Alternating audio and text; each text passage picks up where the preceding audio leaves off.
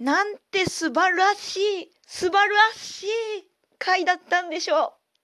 はい。ということで、今週も01を語らないとしていきたいと思います。え、っと、自分でやってみて、アルト君のあのギャグのあのテンションは本当に素晴らしいと思いました。えー、今日今日はですね、えー、第15話えー、それぞれの終わりの回だったんですけれどもそこで出てきたのが先ほどのスバルくんに対してのアルトくんのコメント「素晴らしい」っていうあのコメントですね。はい。えーと、今日の、えー、メインは、えー、ジンさんイズちゃんそしてスバルくんでしたよね。ジンさんはあのお父さんでもある滅びが自分をこうかばってねそれはアークの石だったんですけれども、えー、かばって自分があの本当に文字通り滅びてしまった。体がなくなってしまった、うん、でいずちゃんはいずちゃんで、えー、何ですかねあの仁さんにこうやられて故障の危機ですよね。本当にいずちゃんは治るの？どうなるの？っていうところ。でスバル君は、まあ、の身体的には何もないんですけれどもこの3名それぞれがですねシンギュラリティを起こしている起こし始めているその前兆が見え始めているっていうことでいよいよなんかヒューマギアのシンギュラリティがどんどん進んでいくような展開を見せている、えー、第15話でした。えー、ねまあ、劇場版を前に秘伝家のお墓なんかも出てきたりしてそれで、えー、アルトの、まあ、お父さんですねまあなんていうか育ての親というか、うん、ヒューマギアだけれどもお父さんというそんな設定ねもう亡くなっちゃってるんですよっていうところを見せてからの劇場版ですよどうしてお父さんが生きててそして変身しているのっていうそんな展開ですね。ねこれアナザーライダーという設定を生かしまくりなこう設定ですごい楽しみです、えー、お父さんであるソレオさんはソレオさんでヒューマギアが笑える世界を作るためにライダーになって、まあ、アルトとこう敵対していくっていうような多分展開なんじゃないかと思うんですけれどもその思いですねそれを受け取ってからの001の変身からの今につながるっていうその流れがねあのまだ映画本編見てないですけれどもすごい熱いって思いました。で今日の本編では、えー、最終ですね。最後の方にアルトがまた新しい変身を見せましたね、えー、朝日の中での超変身。これねあのすごいだからだからだからかよっていうね。不破さんはあの新しいキーを持って変身してもすごい力が出せるけれども体にものすごい負担がかかっていた。これはあの01があの新しいキーなんだっけなんだっけちょっと名前がパッと思い浮かばないんだけれども新しいキーを使って、あのすごい力だからその反動で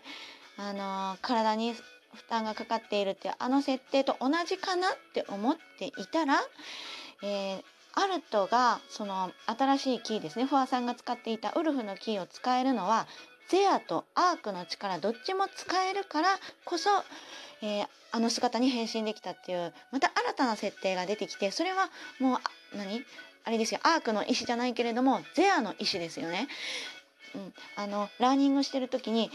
お前はそういうことが分かっていて、あの分かっていたんだなってこうアルト君がちょっと言うじゃないですか。うん、なんかこの両方の力使えるっていうのはすごい主人公の設定としては何だろう。なんか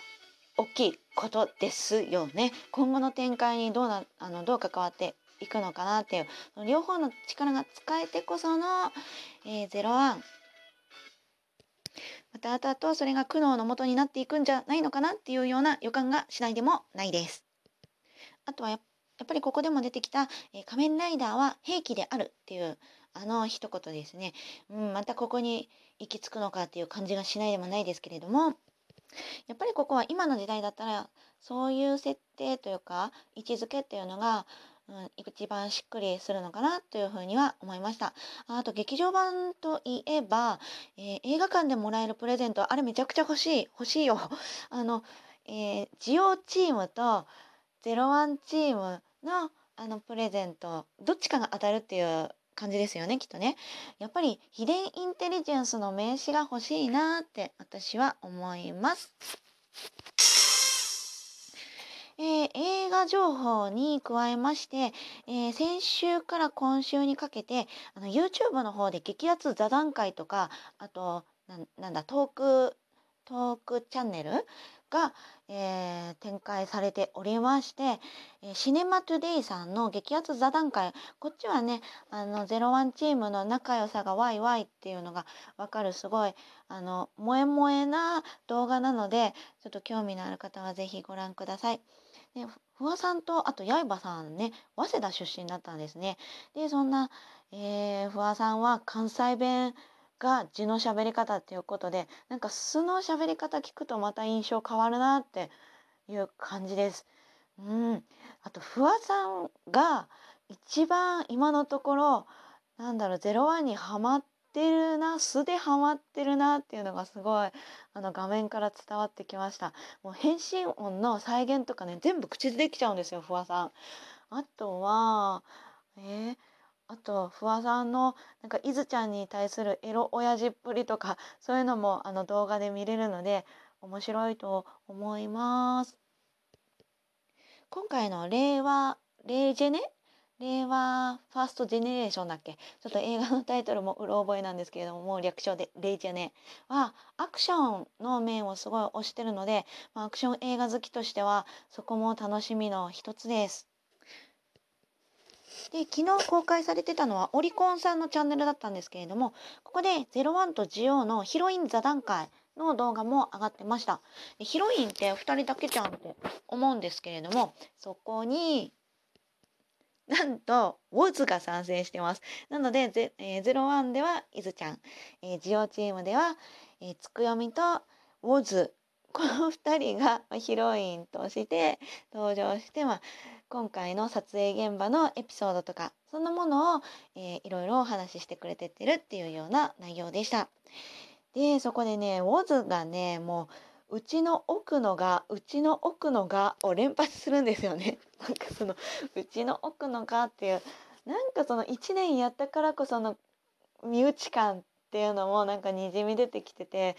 ね、こういうところですよ。あの特撮でちょっとキュンってしてしまうねところ。キャストさんたちのこの仲の良さが垣間見えるなんか一言とか、うん、でやっぱジオチームは特にその相互ですよね。相互の顔つきが本当にこうさシリーズ始まった時のなんかいける気がするみたいなこうさ何？え1年間このキャラで大丈夫かよって思わせられたあの軽さなんて今みじんも感じられないですからね、えー、ジオをそんなにちょっとちゃんと見れてなかったですけれどもやっぱ劇場版で見るとその1年間の積み重ねっていうのがすごいあのー、感じられる予告編でした。このね2つのこのさ、えー、番組の何マリアージュっていうかそういうのを見るのが冬劇場冬の劇場版ではなんかもうさ毎年恒例になっちゃってさこう秋に最終回迎える時もどうせ冬出てくるんでしょ？っていう風な気持ちにさせられがちですけれどもやっぱりそういうところはあの泣きポイントでもあるので劇場版でしっかり感じていきたいと思います。というわけで、まあ、ざっくりとした感想、今週はこんな感じで終わりにしたいと思います。